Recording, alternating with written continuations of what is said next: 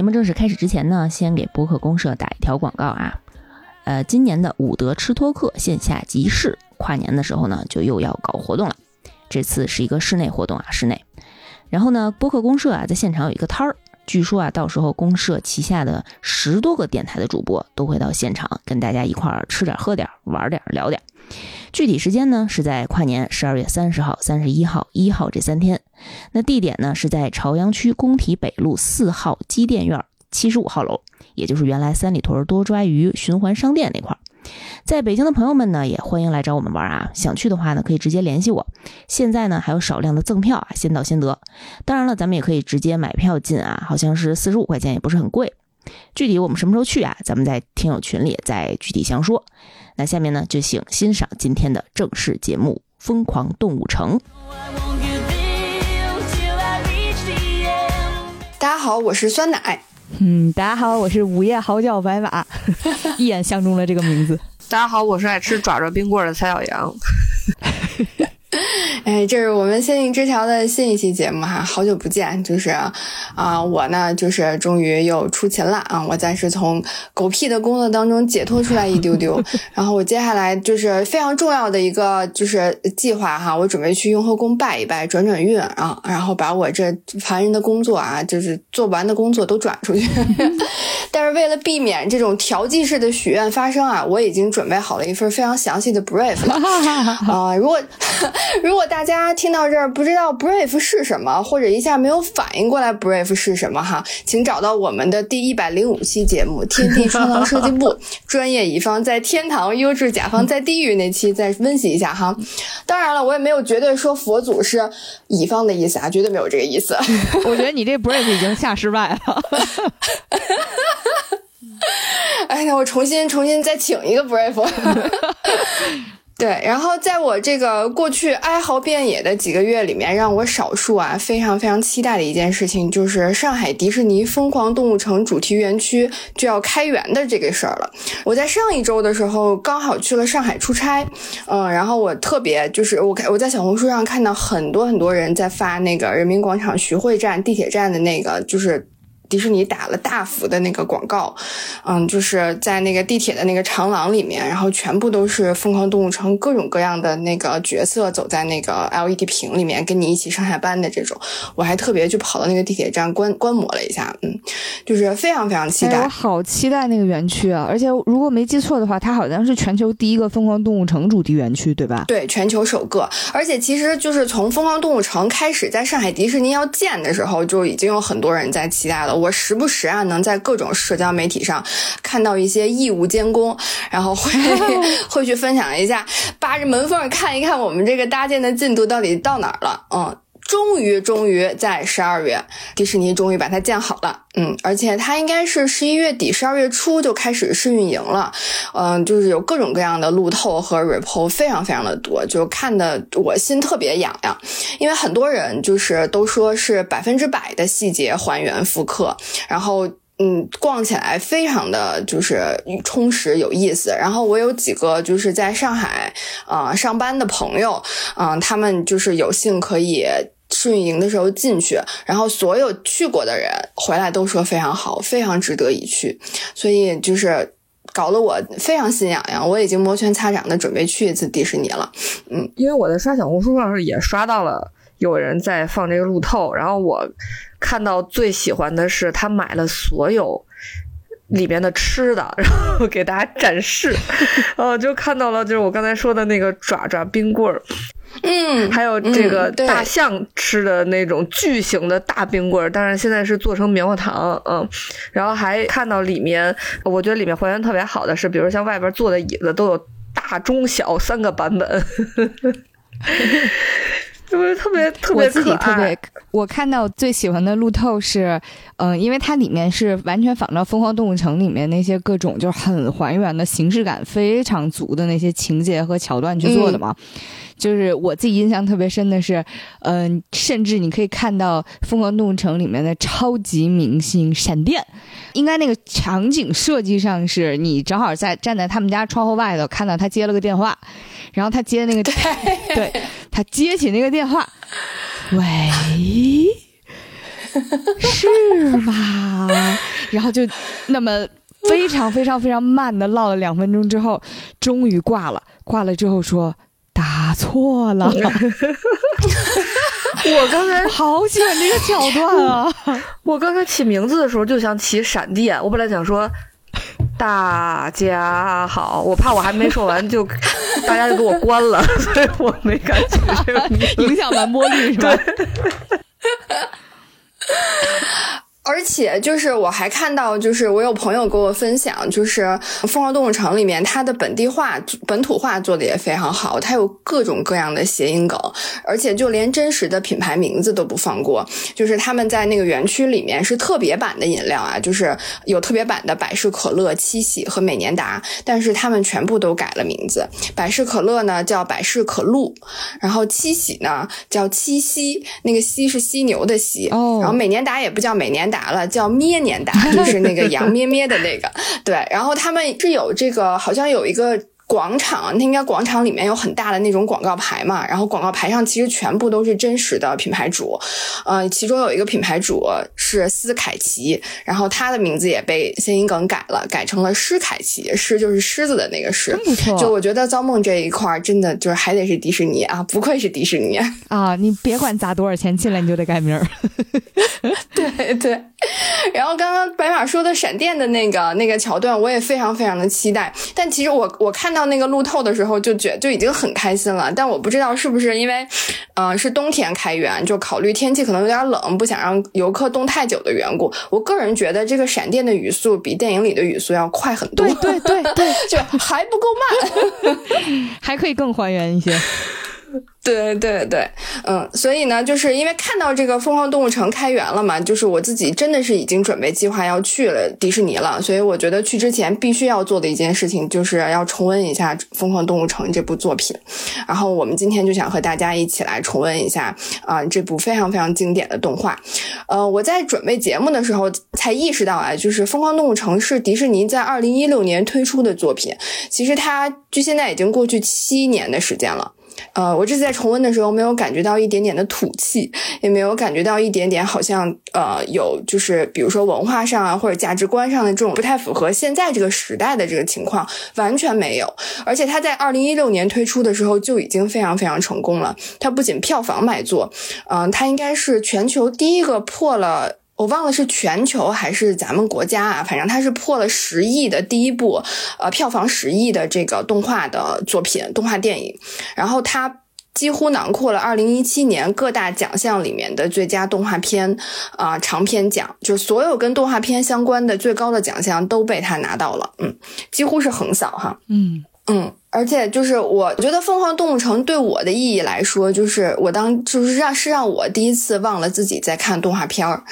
或者在看一部动画电影，就我到现在都印象非常深刻。我当年是在电影院看的，然后当朱迪看到这个没有穿衣服的动物它捂眼睛的时候，就是我也感受到了同样的不好意思，我就差一点就把我自己的眼睛也捂住了。就是我到现在都忘不了我自己的那个反应。就是我觉得这个，就是这不仅是整个剧的设定它非常的成功，因为动物城的设定当中，它不仅有这个捕猎者和猎物之间的这种自然的规则，同时也融入了很多人类社会的元素和呃一些就是习俗或者是一些条条框框。嗯，然后我同时也觉得这个是技术上的一个非常非常成功的一个点，因为刚刚讲到了，就是动物城的那个园区是百分之百的复刻，然后它其实非常非常细节的还原。你在电影里面也能看到动物城的那个细节的呈现，让你觉得真的是一个呃很让人向往的、想要去的那么一个地方。而且《疯狂动物城》里面每个动物啊都是真实的、毛茸茸的和拟人的那种形态的动作，就是它做的很真，就是非常沉浸式的那种体验，就一下子就把我带入到他们的世界里了。就我也能跟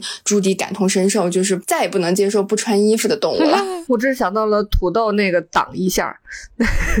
对，然后在这里就是因为准备这个节目，再去看整个背后的资料的时候，顺便说几个数据吧。然后那个我看到了这些数据，然后我也更加能够理解为什么这部作品能这么成功了。嗯、就是。我查到的资料里面是这样写的哈，疯狂动物城里面一共有五十多种不同的动物，就不同物种的动物。为了保留这些动物们的真实特点和行为呢，整个这个就是制作团队光去调研就用了十八个月的时间，而且整个制作团队还到了非洲肯尼亚去待了两周，去深入观察和学习，就动物在自然界里面最啊本真的那些行为和动作。然后比如说兔子对于周遭环境的改变的第一个反。反应其实是靠鼻子去闻的，然后这些也其实也在电影中都还原出来了。嗯，在技术上呢，迪士尼也做了非常多的尝试和改进。呃，比如说他们为了能够凸显这个真实的效果啊，他们花了九个月的时间来进行风的模拟，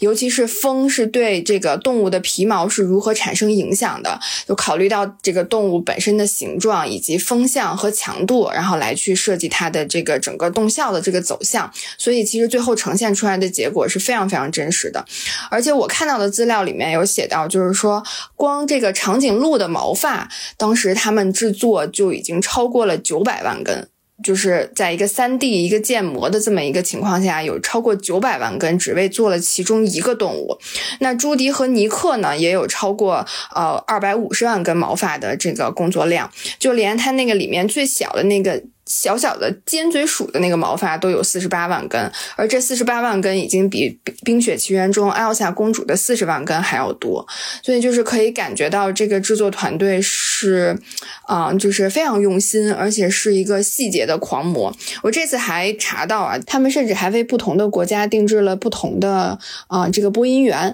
因为当时有一个桥段是啊要做新闻播报，嗯，然后我们在国内看到的新闻的播报的播音员是大熊猫。但是在其他国家就是啊不同的动物了，在美国和加拿大是播音员是驼鹿，在日本就变成了河，到了澳大利亚则是考拉，在英国呢是柯基犬，到了巴西就是美洲豹。所以我就觉得，就是他们为了这些不同的国家的观众，然后能够有更强烈的这种真实感和代入感，而而去就是为其中的非常非常非常小的一个啊情节一个桥段里面去设置不同的。啊，动物，而且这个不同的动物，每一个动物它要求的工作量都是呃一样多的，它也没有做任何啊这种打折扣的这样的一个呈现，所以真的就是想到这里，我觉得它的成功是必然的。嗯，我在这次准备节目的时候，就是觉得非常非常的震惊。嗯，我看《疯狂动物城》的其中有一个点，我就很感动的，就是朱迪在听歌的时候，他真的是把耳机塞在了他上面的耳洞里。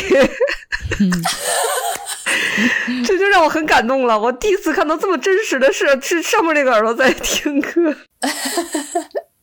是的，是的，嗯，我第一次看《疯狂动物城》的时候，其实自己最强烈的感觉是，嗯。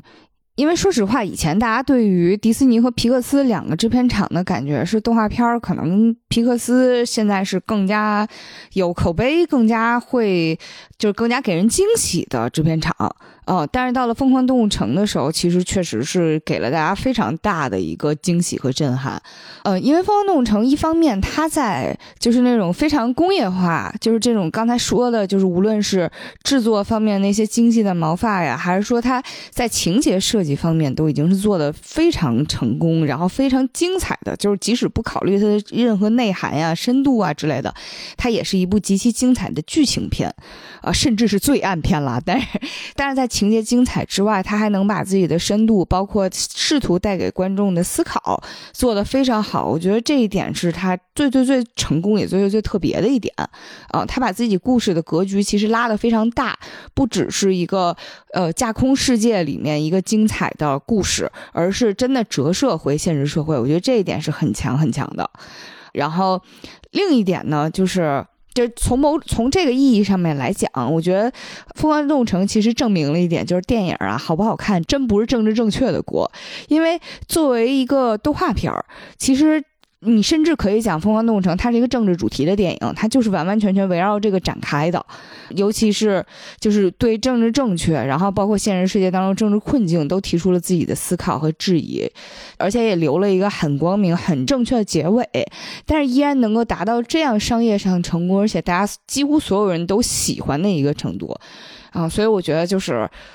好不好看和正不正确这俩事儿真是两个维度啊，大家不要互相再甩锅了，就是。不好看 就是不好看，别给自己找歪门邪道的理由了，好吧？然后这是一个点，另外一个点呢，就是，嗯，我记得当时看就是这个电影火了之后，胡尼克和朱迪兔这对 CP 真的是爆火，就是成为了超级人气 CP，然后大家都在磕，胡尼克的人气也超级旺，就是他应该是以一己之力让富瑞控这个这个品类就更加的强势了起来，而且很多情侣都会把自己的头像换成就是这对 CP。那段时间就是其实大家还会讨论就是如何鉴定你身边的渣男，就是除了用至尊宝的头像之外，就是用胡尼克的头像。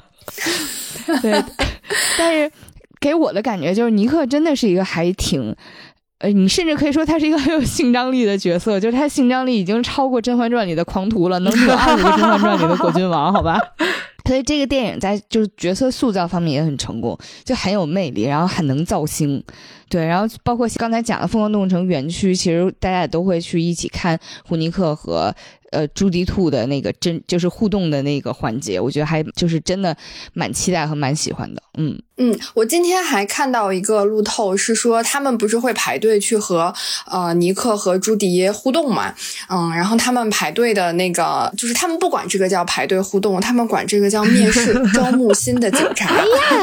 然后由对由朱迪和尼克来作为面试官，然后来面试我们新应聘的这些啊、即即将可能会成为警察的怎么这个这些游客哈。然后有一个游客就呃当时就呃抱怨说，就跟那个呃饲养员抱怨说，呃。我这都来来面试好几回了，我光抓那个坏蛋绵羊，嗯、就已经抓了五遍了，怎么还来让我面试啊？怎么面每次面试都把我刷下去呢？呃，我觉得就是非常非常的带感，就非常就是觉得进入到那个城区之后，进入到那个园区之后，就好像自己本人进入到了那个电影世界里面一样，然后可以真的和这些和朱迪和尼克一起去啊。遨游一下这个电影里面的故事，嗯，然后去展开新的、不同的这种探索，就是非常非常有意思。我看完那个视频、那个路透之后，就是更加期待我即将要到来的迪士尼之行了。多拍照片，回来咱就发小红书。可以，可以，嗯，那说了这么多，嗯、就是我们今天就呃再和大家一起重温一下我们《疯狂动物城》的故事啊，相信大家都比较熟悉了，但也因为隔了一段时间嘛，所以我们还是和大家啊、再简单的啊、讲一下这个故事的剧情。刚刚也讲是人物塑造非常非常呃出彩，然后也是剧情来讲非常非常有意思的一个啊、罪案片。嗯，那我们就进入到《疯狂动物城》的故事里。好，在这个世界上上呢，有这样一个地方哈，食肉动物呢克服了自己的生物本能，没有杀戮，没有鲜血，更没有死亡。食肉动物和食草动物可以和平共处。这个小老虎呢，不再追捕狩猎食草动物，取而代之的呢是追捕偷税漏税的人。小绵羊呢，也可以拥有成为宇航员的梦想，而小兔子呢，则可以立志成为一名警察，让世界变得更加美好。那这个地方就叫做动物城，一个让每个动物都拥有无限可能的地方。这个地方呢，也是住在兔窝镇一只名叫朱迪的小兔子心向往之的地方。动物城还在上幼儿园的这个小朱迪的心里呢，就埋下了大大的种子。小朱迪憧憬着等自己长大之后，就到动物城成为一名警察。这个小兔子小朱迪的梦想可以说是十分大胆了啊！毕竟一个兔子，它长成一个大兔子，它还是一个小兔子。这是个绕口令更。何况，更何况，更何况朱迪呢，还是一个小兔子女孩儿。一个小兔子女孩儿当警察，想要抓它比大一丢丢的动物，那都得是过命的程度啊。可想而知，小朱迪实现这个梦想的过程当然不是一帆风顺的了。首先呢，就是他的爸爸妈妈就非常担心自己的女儿的安全和性命，哈，就用自己的人生经验告诉小朱迪，就开始劝退他。人呀，啊，不是我们兔子啊，获得幸福生活的秘诀呢，就是放弃梦想，选择安定，知足常乐非常非常的重要。而且呢，你只要不尝试，你就不会出错。毕竟这个世界上还没有一只兔子当过警察呢。就朋友们听到这里啊、我们要学习一下小朱迪的这个解题思路啊。小朱迪这一听还没有当过警察的兔子，那可就不困了呀。他说：“那我就一定会成为第一只当警察的兔子，让世界变得更加美好。”这就是用勇敢打败了魔法哈。就是看到这儿的时候，我这次在重温的时候，我就想起了之前在小红书上常常刷到的一句话，就是但不是原话，但大概就是这么个意思，就是勇敢的人首先拥有更大的世界。我还看过另一个版本，勇敢的艺人先享受爱人。可以可以可以，所以我当时就在想，我看到这儿的时候就在想，如果小朱迪在小红书上去分享他自己啊，从啊开始筹备，然后到当上警察的这个一路的这个经历，估计也得是个大网红了。嗯，非常非常的励志。然后，但是朱迪的母亲听到这个话，他也没有放弃啊。他们和朱迪说，改变世界也不是只有当警察才能实现呀，干别的也可以啊。你看，我们和你那二百七十五个兄弟姐妹种胡萝卜也能改变世界。兄弟姐妹也忒 我觉得这得是种了绕地球十圈的胡萝卜才能养活这么大一家子吧。但呢，这个只是小朱迪遇到的第一个难关，他只是没有获得父母的支持，同时呢，小朱迪还受到了同学赤裸裸的嘲笑。当小朱迪看到小狐狸同学吉丁啊霸凌他自己的这个小绵羊的同学，准备见义勇为的时候呢，就被小吉丁来了一个大嘲讽。小吉丁说：“你这个脑袋是不是被门挤了呀？一个兔子还幻想当警察，简直不知天高地厚。”小朱迪当然不甘示弱了，他听到这儿非常生气啊，就狠狠地踹了一脚小鸡丁，小鸡丁就被激怒了，他就露出了这个狐狸作为食肉动物的本性，伸出了自己的爪子，还抓伤了小朱迪的脸。当时的小朱迪可害怕极了，但即便在极度恐惧的情况下，还是把。啊，小绵羊被抢被抢走的演唱会门票从小狐狸身上偷了回来。这一次呢，也更加坚定了小朱迪要当警察的决心。啊，从这个啊小的插曲当中，我们也看到小朱迪的第二个优点也非常鲜明的，就是被立住了他的一个人设哈。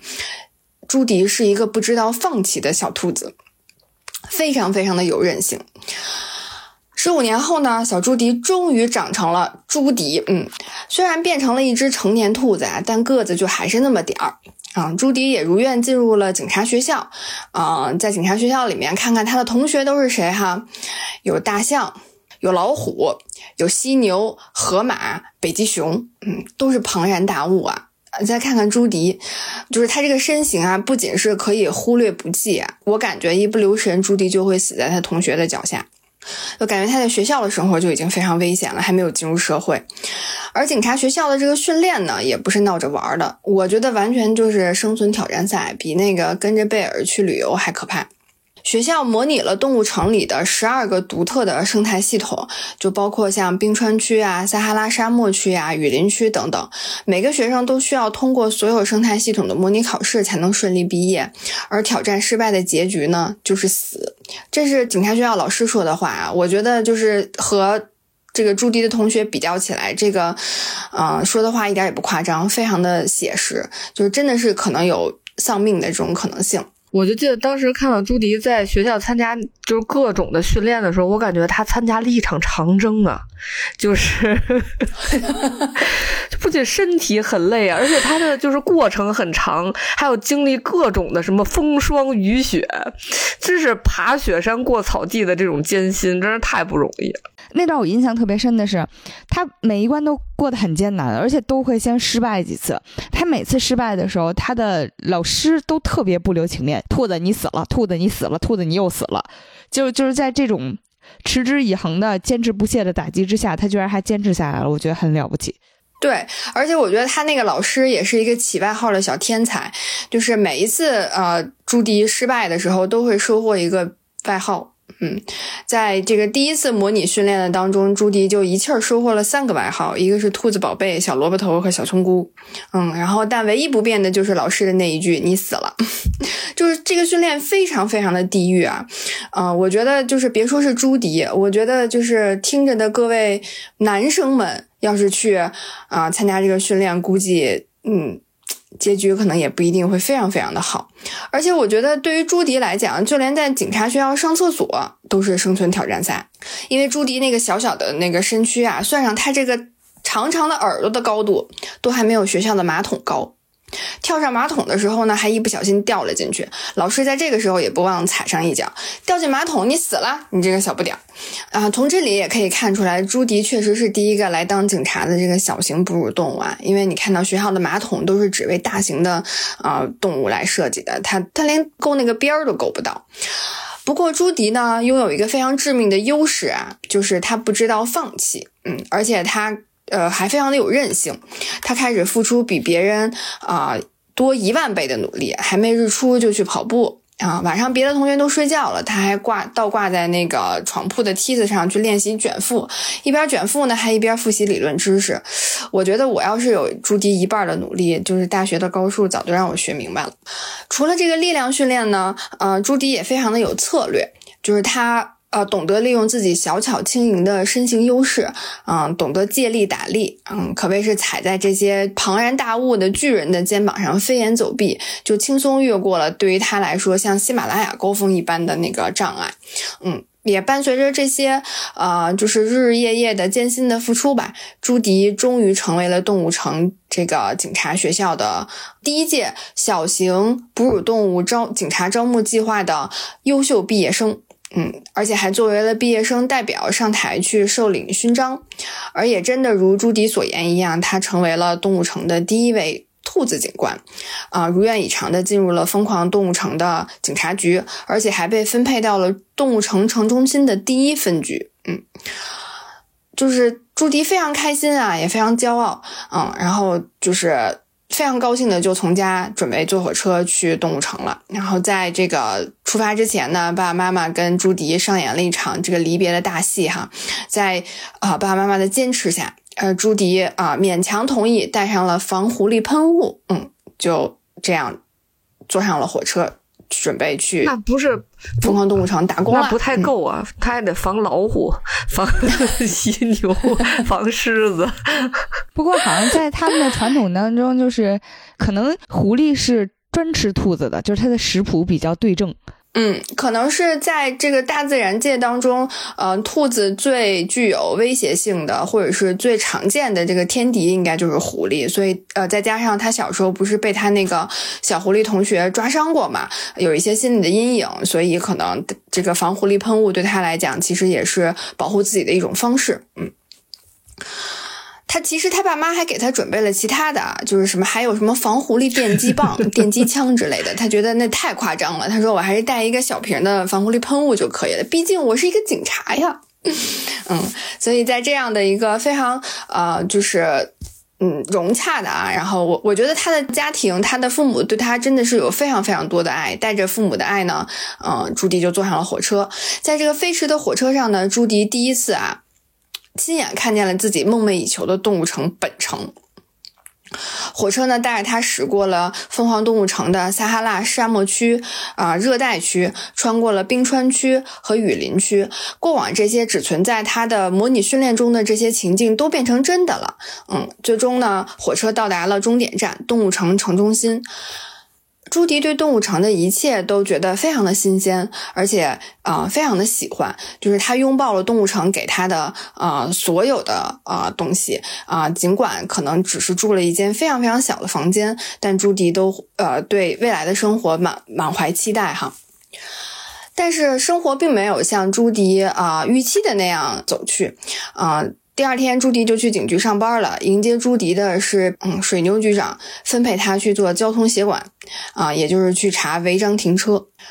嗯，即便呢，这个呃，动物城是朱迪认为的像乌托邦一样理想的存在，在这个地方，每个动物都有无限的可能。但是，作为一只小兔子，啊，朱迪仍然被只是被视为一种非常可爱的，但是可能会被生吃掉的弱小、可怜、无助的食草动物。我觉得他当时就是他是优警校的优秀毕业生嘛，他以为他到了警局之后就是马上可以大干一场，马上加入警队和黑恶势力做斗争了。然后没想到每天，而且他会觉得我都优秀毕业生，我都代表发言了，难我成为一个警校警局管培生，这不是应该的吗？结果没想到每天的工作就是去外面贴条，还有自己卷自己，成为贴条贴最多的那个人。对。其实当天他们分配这个工作的时候，呃，警局其实有非常非常多的案子，因为当时啊、呃就是他们。面临了一个呃十四只哺乳动物接连失踪的这么一个案子，其他的同事都被分去去调查不同的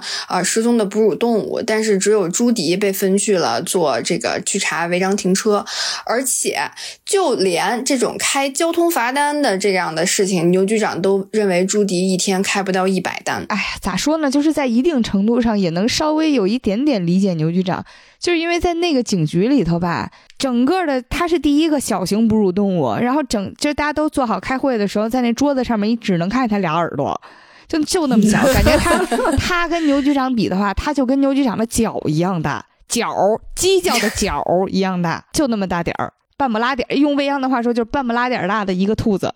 让牛局长分配工作的话，确实挺难办的。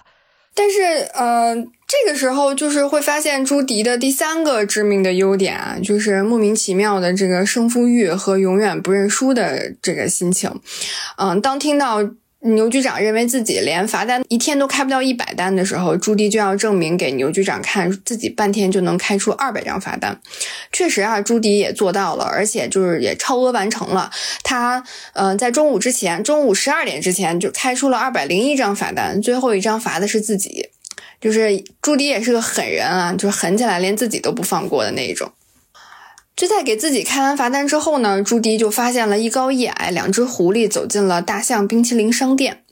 朱迪就下意识地认为有狐狸存在的地方就会有什么事情发生，因为两只狐狸走进那个商店的时候的那个表情非常的不对不对劲，所以于是呢他就跟了上去。原来呢这是这两只狐狸呢是父子，高个子的呢是爸爸，矮个子的呢是儿子。今天呢是儿子的生日。儿子的生日愿望就是想拥有一个大象冰淇淋商店制作的巨无霸冰棍，就是非常非常大的一根冰棍。看到这里呢，朱迪就觉得自己的反应啊有点过激，然后他也收起了已经要打开的这个防狐狸喷雾啊，就准备离开了。但是这个时候，大象店主就拒却拒绝卖给这这对狐狸父子这个巨无霸的冰棍儿，就算小狐狸装扮成大象使劲卖萌也没有用。但是它真的好萌啊，这真的好萌啊，我都要卖给他。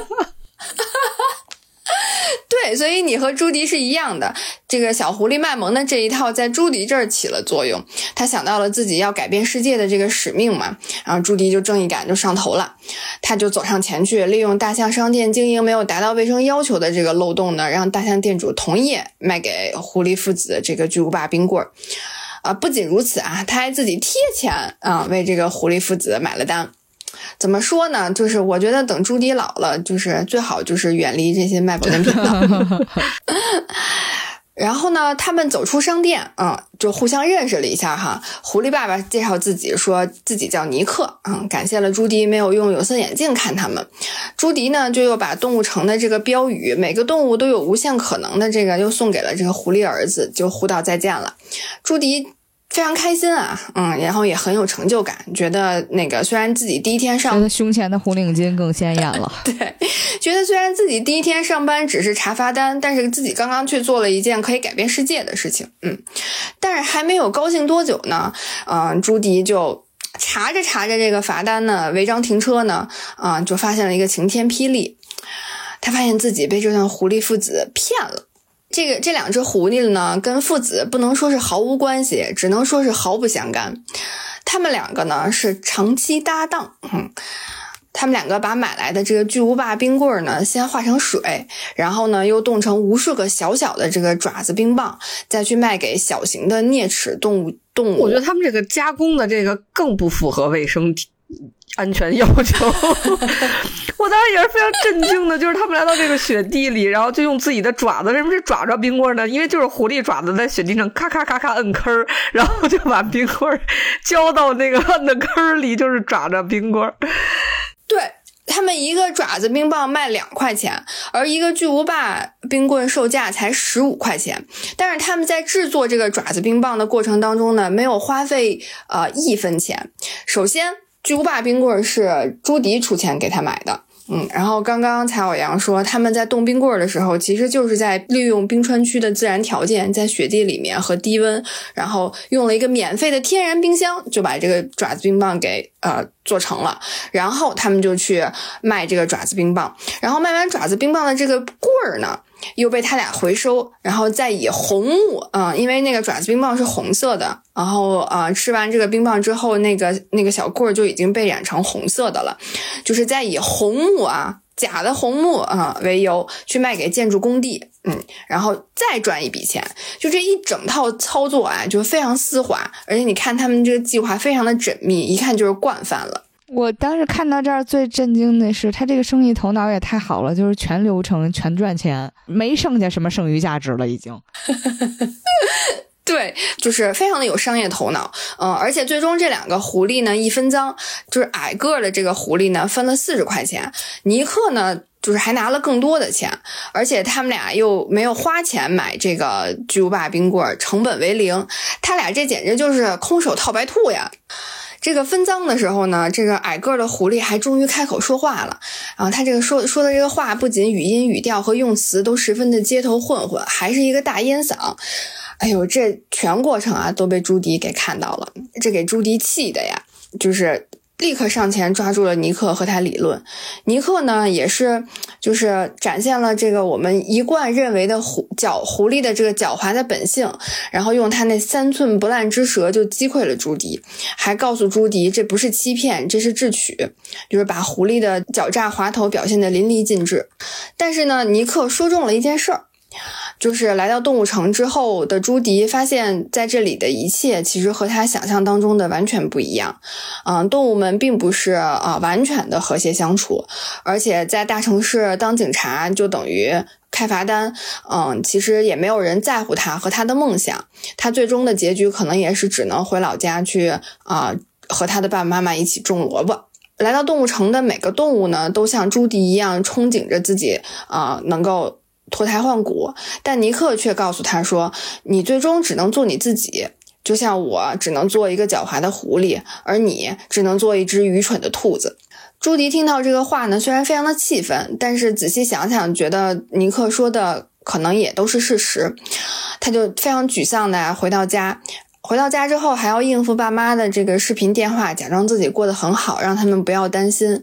嗯，在动物城的第一天的生活呢，朱迪就受到了暴击。在这之后，朱迪的生活就是重复着第一天的生活，就是一张罚单接着一张罚单。终于啊，有一天，朱迪在开罚单的这个路上呢，遇到了一个商店抢劫案，他超级兴奋啊！他终于感受到了自己啊是一名真正的警察的这个时刻来临了。他追着这个抢劫犯黄鼠狼就跑进了啊小型的啮齿动物区，这个区域住的全都是那种非常非常迷你的。哺乳动物就是小仓鼠什么的，我就觉得是。对比朱迪还要小。如果说朱迪是牛局长的啊脚背鸭子的话，那这里面的小型啮齿动物就是朱迪的脚背鸭子。嗯，而且这个区域里面的这些楼啊、汽车呀什么的都非常非常的袖珍。就朱迪进到这个区域里面，就属于是进击的巨人了啊。但是追捕抢劫犯呢，还是十分的刺激和非常需要速度的一件事情。嗯，朱迪竭尽全力去追上这个罪犯的同时呢，还尽量不去伤害到一个小动物。我我看到的时候啊，就是非常非常的揪心，因为我就真的感觉每一只这个啮齿的小动物都会随时变成他们脚下的亡灵。然后经过了一番就是刺激的追逐，啊。朱迪不仅抓住了抢劫犯，他还从这个巨型的甜甜圈下面救下了一位啊，这个尖嘴鼠小姐。本来以为自己立了大功了，但是牛局长呢，却以朱迪擅离职守，引起公众恐慌，危害啮齿动物的人身安全为由，要求朱迪啊自己主动辞职。这个时候呢。水獭奥塔顿夫人就冲进了这个牛局长的办公室啊，她请求请求他帮忙找回自己失踪了多日的丈夫，啊，奥塔顿先生。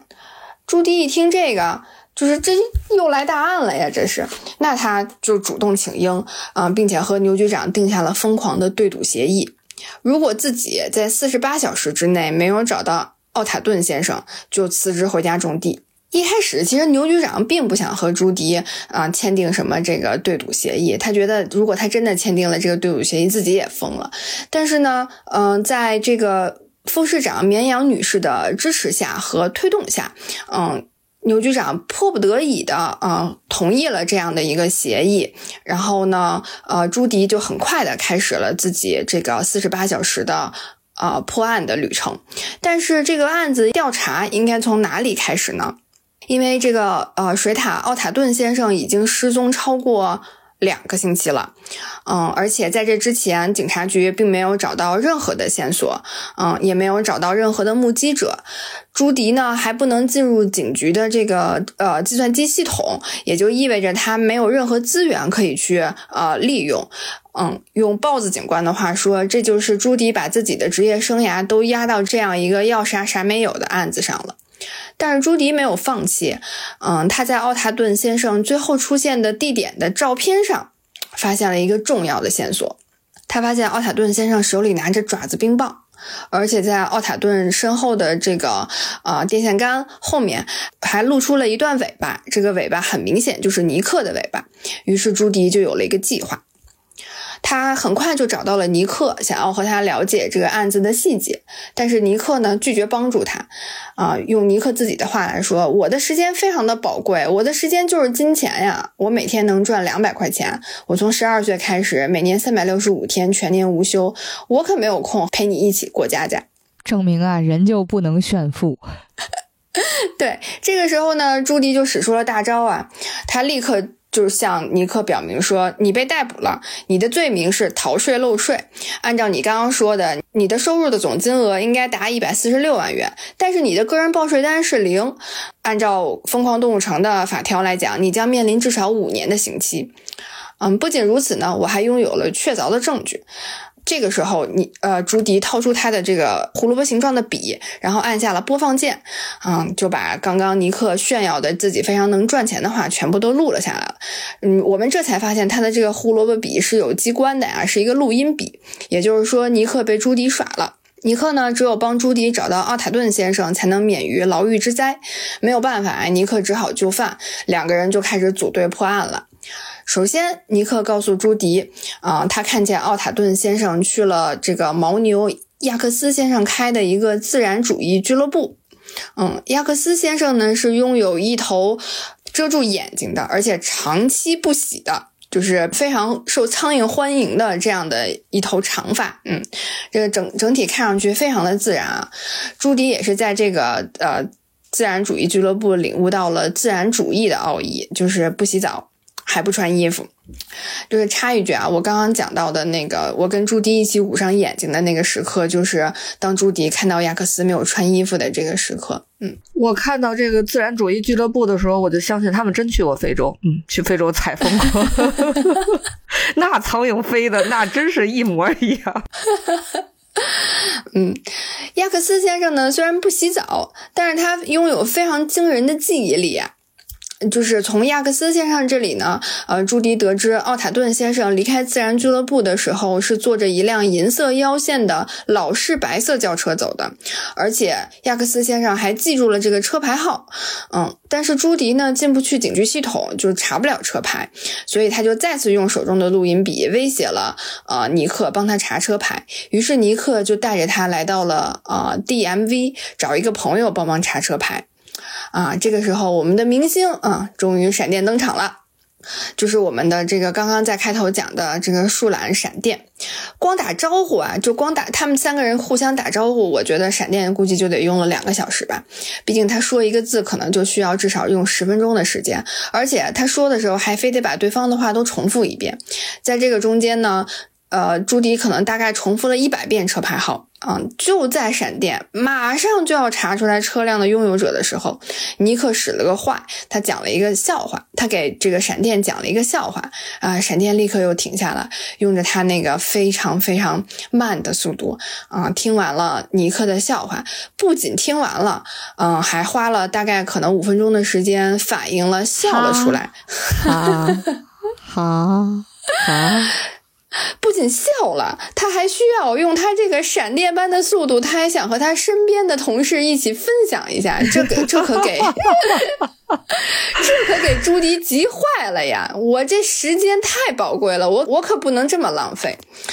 嗯，就是经历了这个这么。焦灼啊，令人着急的这个过程，终于，终于，闪电查出了这个车辆啊，这个车牌号啊，拥有这个车牌号的车辆呢，是登记在冰川镇豪车服务公司名下的。朱迪非常开心啊，然后他说：“我现在就可以去这个呃公司去查这个车了。”然后非常开心的就冲出了这个 DMV 这个车辆管理局。他们进来的时候啊，还是啊阳光普照呢啊。等他冲出去的时候啊，已经是夜里了，就是连旁边的路灯都已经关了。可想而知，闪电的速度有多慢。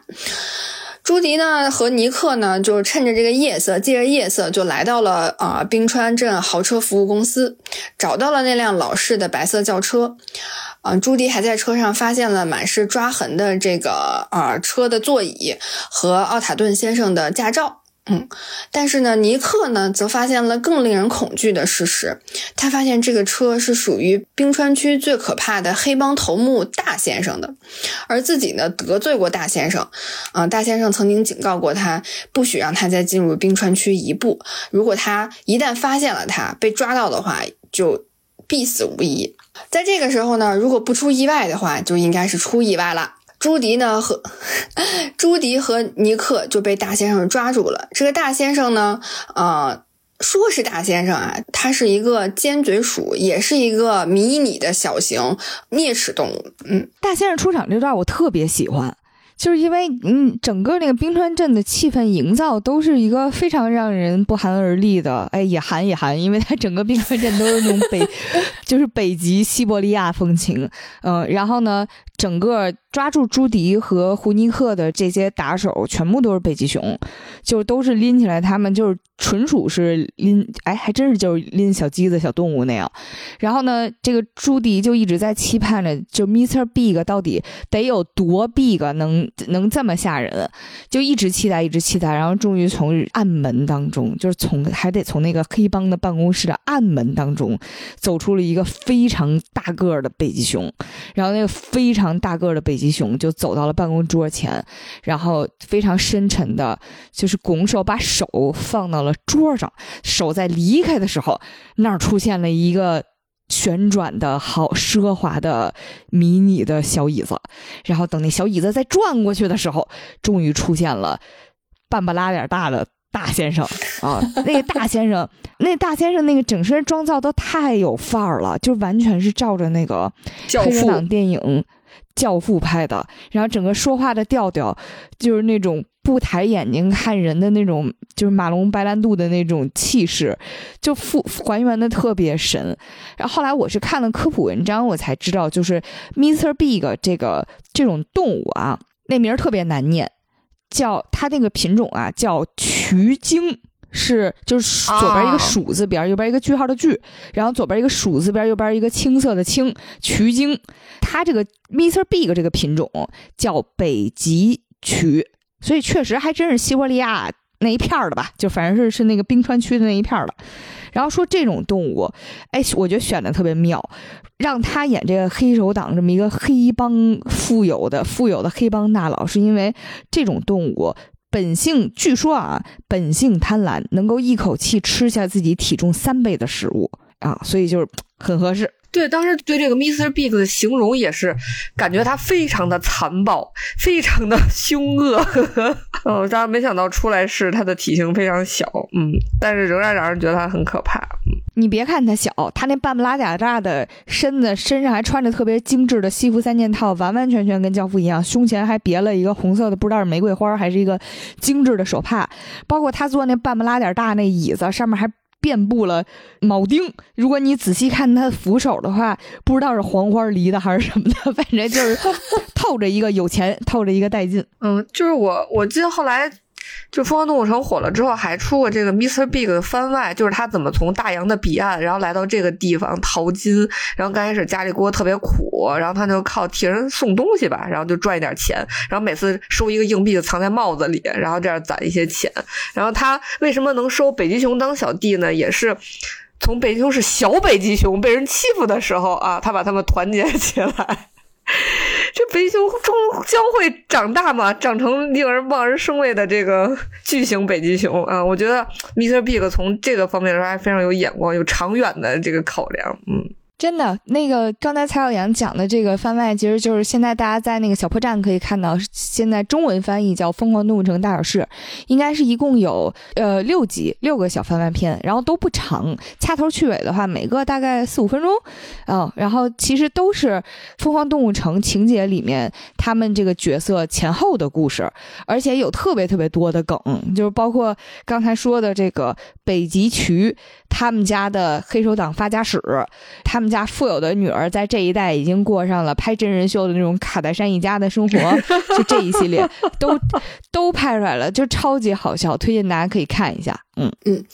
那说回这个大先生哈，呃，大先生这么的厉害，那朱迪和尼克被大先生抓住了，肯定就在劫难逃了。不管他俩怎么和大先生解释，大先生都不听。嗯，我不听，我不听，我就是要做掉你们两个。就在他俩即将要被大先生扔进冷库、被活活冻死的那一个瞬间，大先生的女儿露露出现了。露露是谁呢？露露就是朱迪之前在这个小型啮齿动物区里面从巨型甜甜圈啊救下来的那位尖嘴鼠女士。这个尖嘴鼠就是渠精的一个。啊，另外一种说法哈，就是比较容易叫的这么一个说法。露露发现那朱迪是自己的救命恩人呀，于是他就跟他这个大先生说：“啊，你必须放了他们。”啊，也是这样，朱迪和尼克啊得救了。同时呢，大先生呃为了报答朱迪救自己女儿的，他说的特别逗。我觉得，我记得他是特别逗的是：“爸爸，你答应过我，我结婚当天你不能杀死任何人呀。” 嗯，对，那天刚好是露露的婚礼，嗯，然后呢，大先生就是也是遵守了和女儿之间的这个约定嘛，就呃放过了朱迪和尼克，同时也向他们两个提供了重要的线索。他告诉朱迪和尼克，奥塔顿先生确实坐了他的车，呃，要来找他，但是他并没有见到奥塔顿先生，因为奥塔顿先生在来的路上袭击了他的司机美洲豹，嗯，抓伤了他的美洲豹之后就逃走了。于是呢，朱迪和尼克呢就啊按照大先生给的线索，嗯，来到了雨林区去寻找这个美洲豹司机。他们发现美洲豹司机就是被奥塔顿先生就受了非常多的伤啊，就是非常的凶残，就是左边的眼睛有三道非常深的这个抓痕。而且呃，美洲豹还呃，美洲豹先生还提到说，呃，奥塔顿一直啊不断喊着这个午夜嚎叫，也不知道在说些，就是就是一直在喊着这个这几个字。嗯，突然呢，呃，美洲豹这个先生也兽性大发，嗯，就像变了一个人一样。嗯，就像变了一个豹一样，嗯，追着朱迪和尼克就要吃掉他们两个。朱迪和尼克呢，就在雨林区啊，在深夜的雨林区，啊，疯狂的逃跑。好不容易，朱迪找到了机会，把美洲豹啊用手铐铐在了这个电线杆上，啊，两个人才因此得救。啊，这样一来，朱迪和尼克也算是过命的交情了哈，之间也建立起了非常啊深厚的这个友情和信任。嗯，同时呢，朱迪向牛局长报告了呃美洲豹野蛮化的这样的一个情况。但是等牛局长到了现场之后呢，美洲豹就不见了踪影。牛局长认为朱迪是为了结案而欺骗他，而且他也不相信尼克这只狐狸啊作为目击证人所说的一切，所以他就要求这个朱迪交出警徽辞职。这个时候，站在一旁的尼克就看不下去了，这不是欺负老实人吗？他就站出来说：“你让朱迪用两天的时间去破一个你们两个星期都没破掉的案子，还什么资源都不给他，你可不要太离谱了。现在呢，距离四十八小时还剩下十个小时，所以你还不能收走朱迪的警徽，啊，朱迪还不能辞职，我们还要接着去破案。”说完呢，就带着朱迪走了。就是在看到这一刻的时候，就觉得。尼克的身影啊，突然伟岸了起来，就特别特别像，嗯，感觉就是怎么说，有几分英雄救美的意思了。对，嗯，然后呢，呃，朱迪呢也非常的受感动啊，嗯，但是虽然很感动，但是遇到牛局长这样的这种打压和 PUA 呢，还是呃委屈的流下了眼泪。嗯，尼克就告诉朱迪说，不要让别人看到你的眼泪。嗯，也是和朱迪分享了自己小的时候的故事。他告诉朱迪，自己小时候也像他一样拥有一个警察梦。嗯，在他八九岁的时候呢，他一心想加入小骑警童子军。当他的妈妈存够了钱，给了他，给他买了一套崭新的制服的时候，他终于能够穿着这个制服去参加集体活动了。嗯，他就非常非常的开心。其实这个集体活动也是他的一个入队的仪式。嗯，即便自己是全队唯一的啊。一个食肉的动物，他也想尽办法想要融入到这个集体当中，但是在这个入队仪式上，嗯，他的真诚换来的却是，呃，其他食草动物给他的一个嘴套，嗯，套在了他的嘴上，嗯，和嘲笑，嗯，没有一个食草动物会相信一只狡猾的狐狸能变得勇敢、忠诚、乐于助人、值得信赖。就感觉好，就听起来好可怜啊！你说食肉动物往食草动物那边也不信任，然后小型的哺乳动物到大型动物这边也不行，就是大要不大家还是就分开过吧，就是都嗯就非要硬融入，现在就感觉也都能都不能被对方所接受啊！不是啊，这只能证明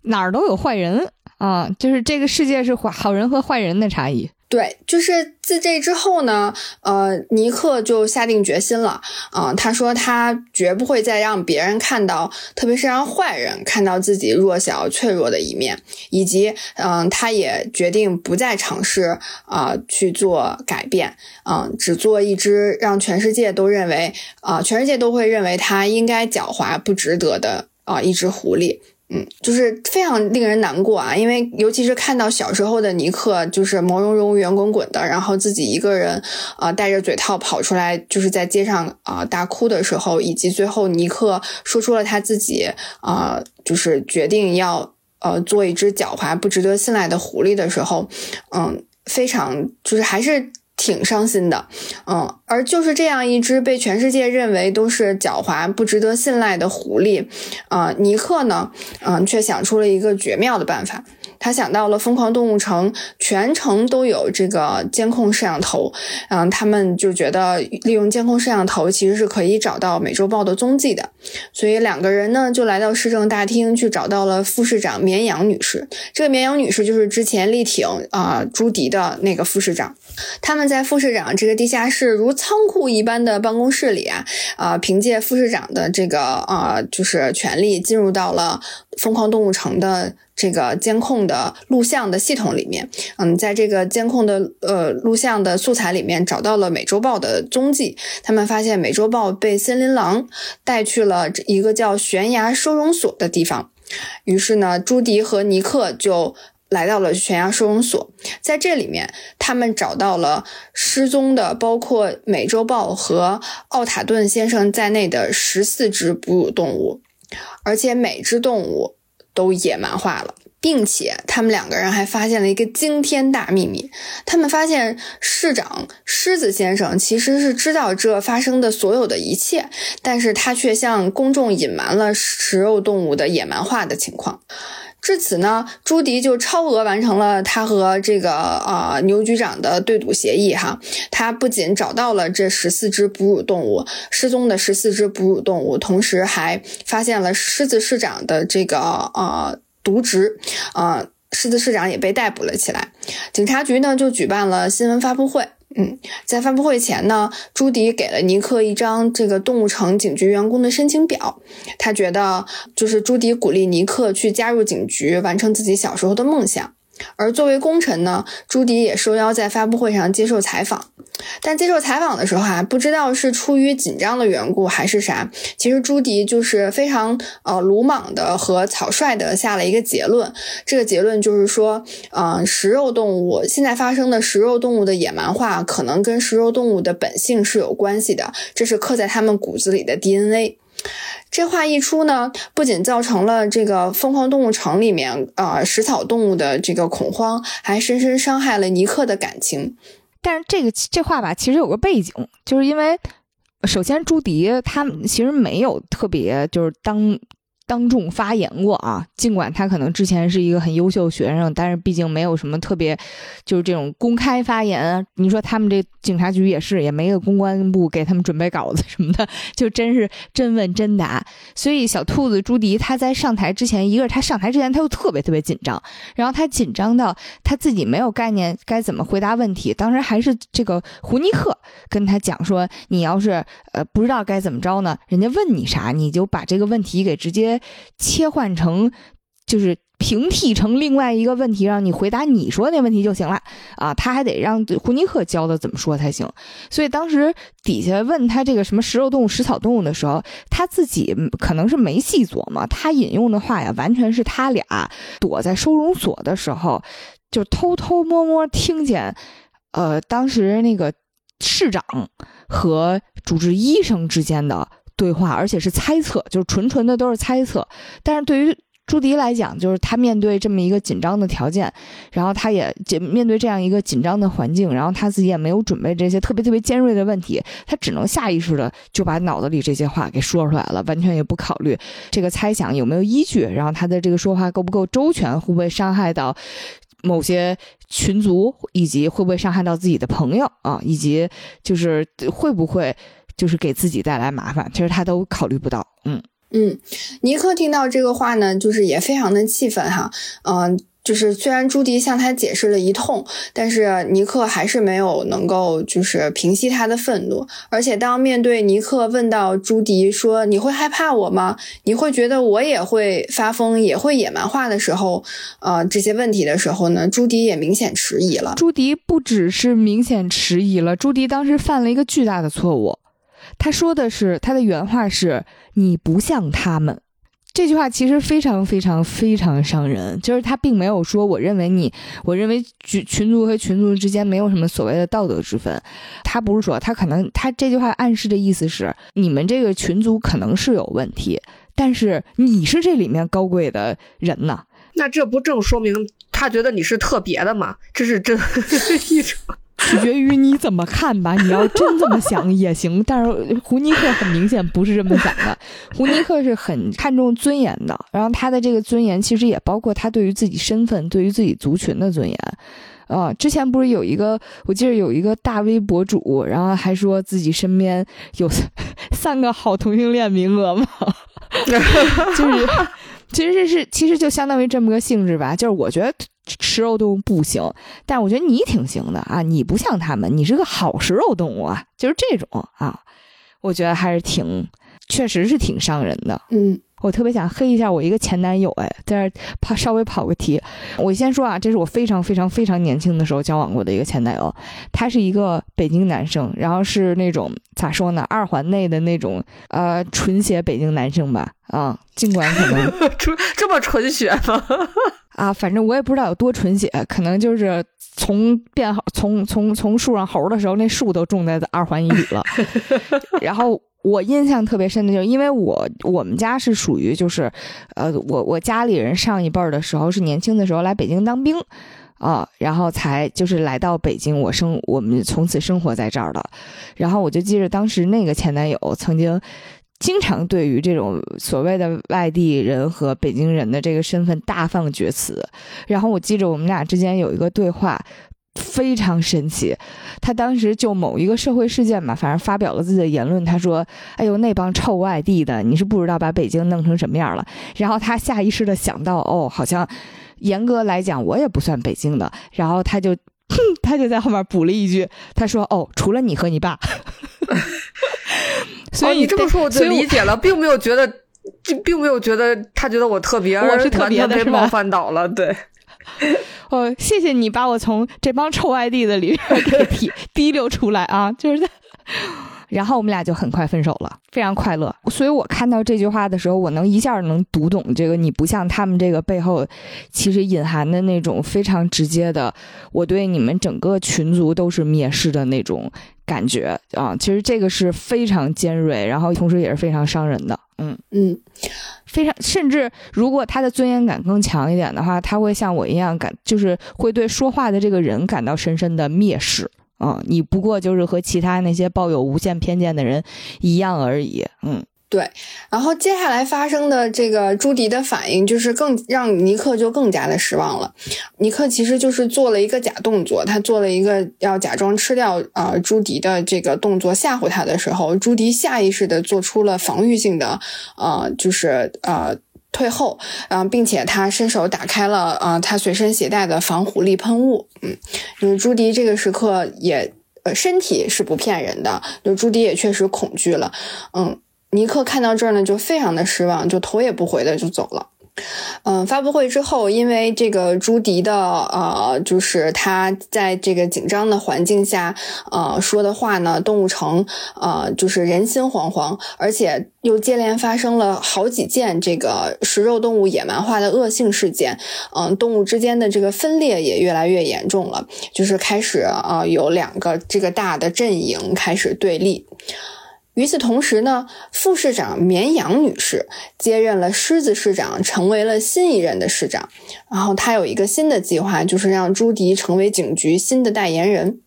但朱迪呢，却认为是自己的言论让动物城陷入恐慌和分裂，不仅拒绝了啊、做这个新的代言人啊、甚至主动辞职，离开了疯狂动物城，呃，回到了这个老家兔窝镇去卖起了胡萝卜。回到老家的朱迪呢，也是非常的沮丧啊，就是一蹶不振的感觉。但是和这个已经乱成一锅粥的啊、呃动物城不一样，兔窝镇却显得非常的宁静，嗯、甚至还实现了朱迪内心的这个乌托邦。朱迪回到老家之后，就发现儿时嚣张的狐狸同学吉丁变成了一个憨厚老实的糕点师，而且还和自己的父母成为了合作伙伴。嗯，时隔多年之后见到朱迪呢，吉丁也第一时间为小时候自己啊、鲁莽的行为道了歉。嗯，吉丁呢也向呃朱迪提供了一个非常重要的线索啊、他告诉朱迪在，啊农村有一种花叫做午夜嚎叫，这个植物呢是能够帮农作物去驱虫的，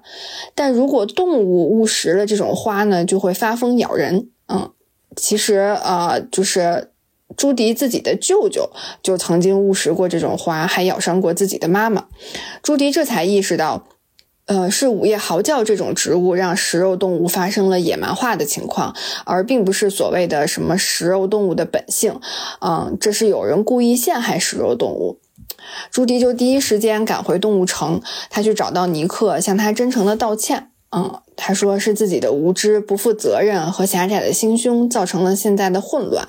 嗯，自己呢要为受冤枉的这个食肉动物们洗白冤屈，但是非常非常需要尼克的帮助。他希望尼克能够啊，还像以前一样帮助他。他承认自己是一个非常糟糕的朋友，是一只愚蠢的兔子。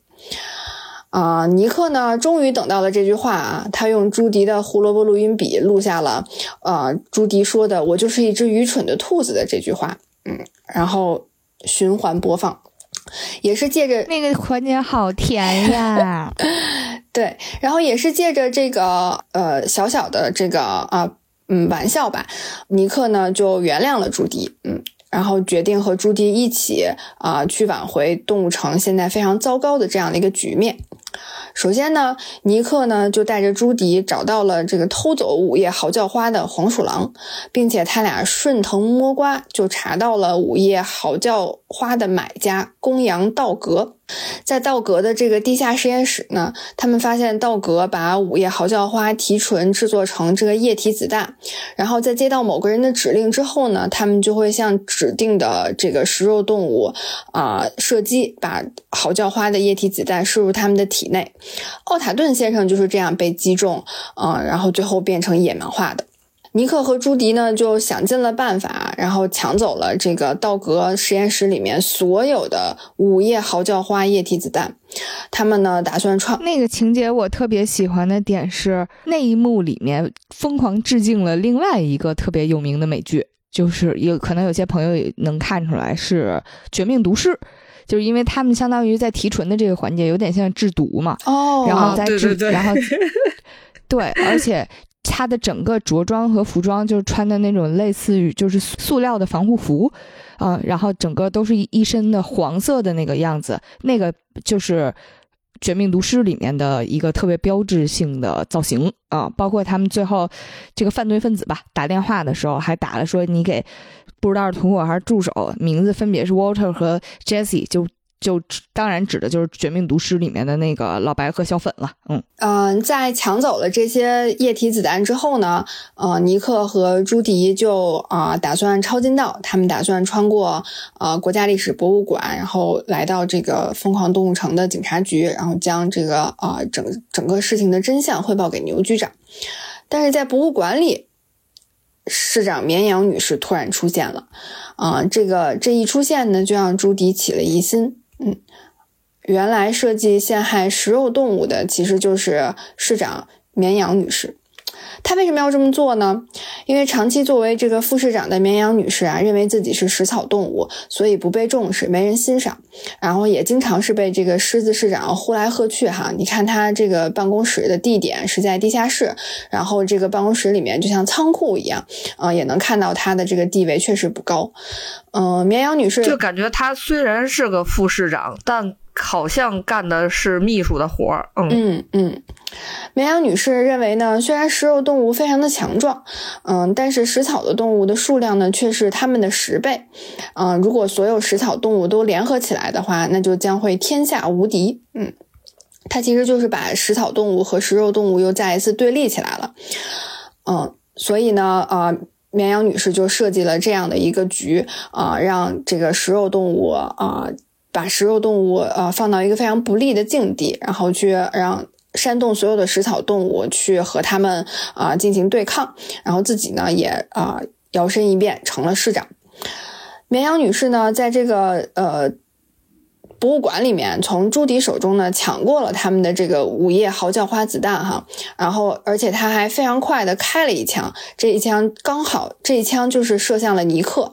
呃，绵阳市长准备让尼克兽性大发，然后吃掉朱迪，再造一个啊食肉动物野蛮化的恶性事件，这样的话也可以巩固自己的权利。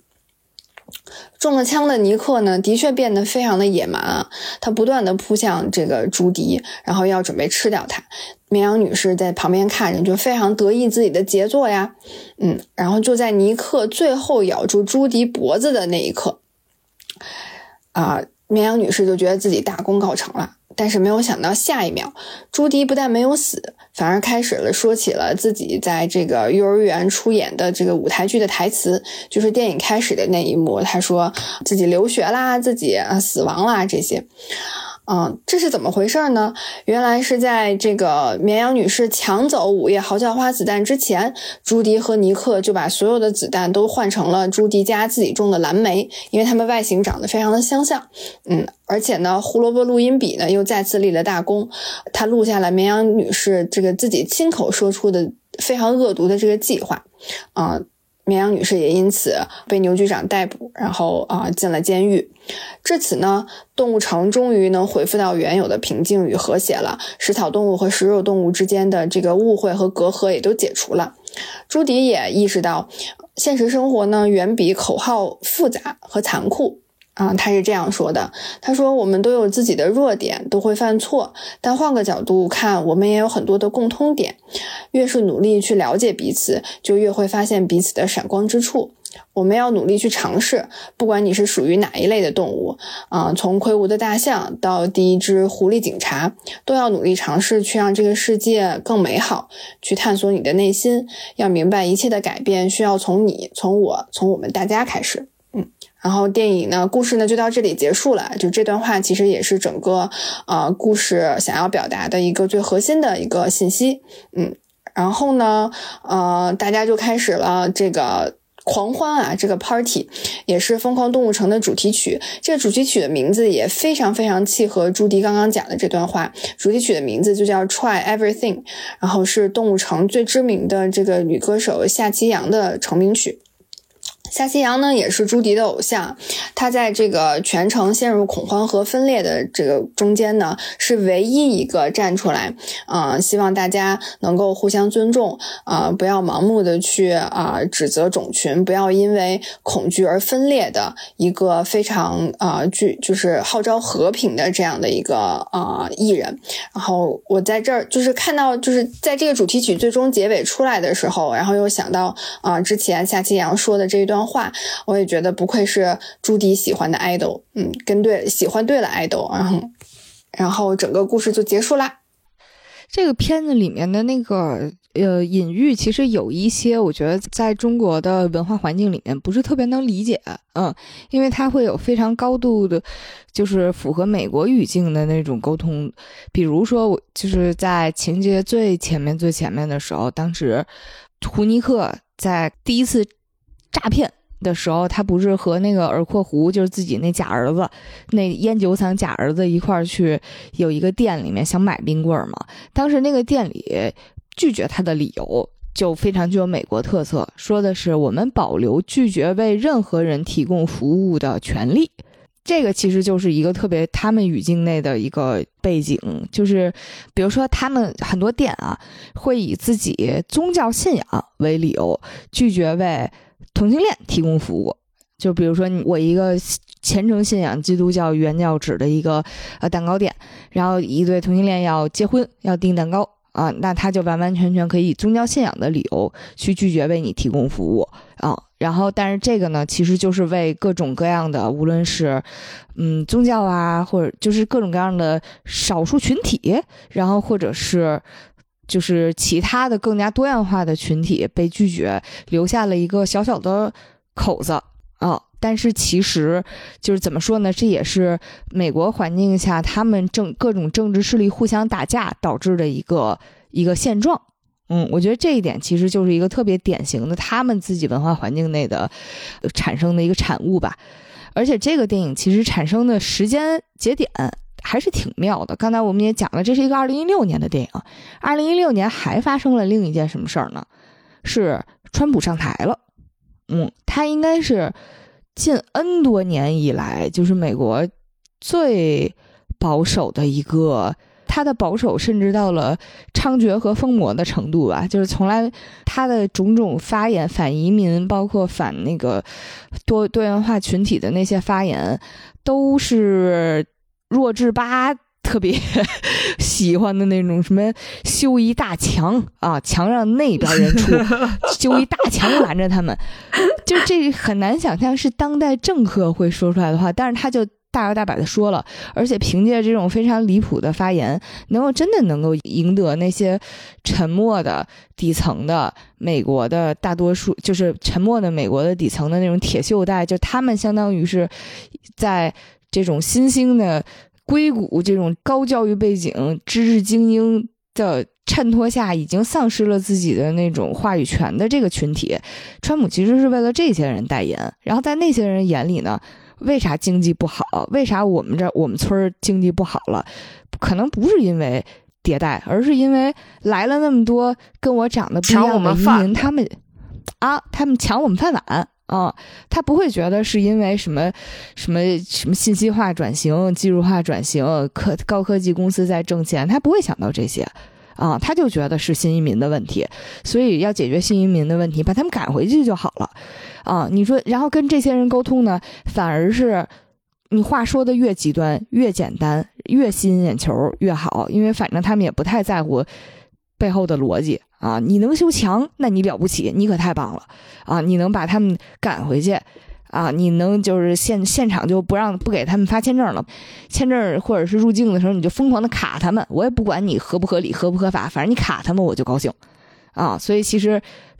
这个电影诞生的背景还是在他们的那个文化环境下还是挺鲜明，甚至可以是很尖锐的，就是包括刚才也讲到。在这个电影里面，就是在群族食肉和食草群族最尖锐的时候，夏奇阳作为一个非常有影响力的一个明星，也组织了这种和平的示威活动，就是那种就是，就是维护多种群体啊，大家保持理智克制啊。然后他们当时这个这个食肉动物举的那个牌子特别逗，那个食肉动物应该是 Predator Pride。Pride Pride 就是其实就是捕食者骄傲，这个其实就有一点像是在他们的文化环境下，不是有的时候会有那个 Gay Pride 吗？就是呃同性恋骄傲的游行，其实就是相当于是在每某年的定期的一个时间点内会做这样一个少数群体让大家都看到的这样一个活动啊。其实骄不骄傲无所谓，但是至少是要告诉大家。这个群体是是存在的，是活着的，然后他们想光明正大的活着，啊、然后在这个电影里面就被就是这个口号被用在了这个捕食者骄傲，其实就食肉动物骄傲的这样一个环境下，而且在这个呃桥段当中设计了一个非常妙的冲突，就是当抗议者举牌子的时候，底下人冲他喊的是“你滚回雨林去”，那个抗议者说的是“我是从草原来的”，其实这其实也是一个特别。特别具有代表性的一个场景，就是那些，就是你滚回哪哪哪儿，是反移民的那帮人常会说的话，就是他可能看着亚洲人，他觉得你滚回中国去，滚回日本去，滚回韩国去，反正他想想着你是哪是，他根本不在乎你是到底是哪儿的。然后也有可能你其实就是本土长起来的华裔，但是他依然会喊你滚回你滚回亚洲去，滚回中国去啊！他们不太在乎，他只是觉得你长得不一样而已。在这个电影里面就直接给改编成了你滚回雨林去，但其实那个动物是从草原来的，就是很好的呈现了盲目的偏见，他根本不在乎真实的情况的这样一个一个现实当中的一个视角吧。嗯，呃，然后另一个点就是在这个片子里面，其实这个小杨。副市长他也提到，就是自己为啥明明作为一个副市长，但是混得跟个秘书一样。他他的原话就是，这个狮子市长啊，其实根本就拿我就是当个吉祥物，因为他需要养这个群体的选票。这其实也是美国的选票政治下的这个一个特别典型的特征，就是包括前前几年在瑞典那环保少女还火的时候啊，美国的很多的那种中老年老白男政客都以和他合影为荣，为啥呢？因为很多年轻人非常认他。嗯，他们需要年轻人的选票，所以就跟年轻，所以就跟这个环保少女疯狂互动。但是你说，其实他是他们是否觉得这个女孩的小女孩的主张有道理，或者是她是否认可？我自己是深表怀疑的。嗯，就是这种选票政治，你就能看到各种各样政客和其他势力的组合。这个在《黑袍纠察队》那个作品里面其实也有体现，就是这那些超级明星都会作为各种政治势力。去站台，然后超级明星被选择的时候，其实也是代表这个公司想要争取哪一部分消费者啊，和这些政客要争取哪一部分选票，都是一个道理啊。每个人都是基于自己需要呈现出来、需要争取的这个目标受众，再去选择合作伙伴，然后去设定自己的人设。嗯，包括杨市长后来上位之后，他想选兔朱迪作为一个警局的新代言人，其实是有很多考虑的。第一。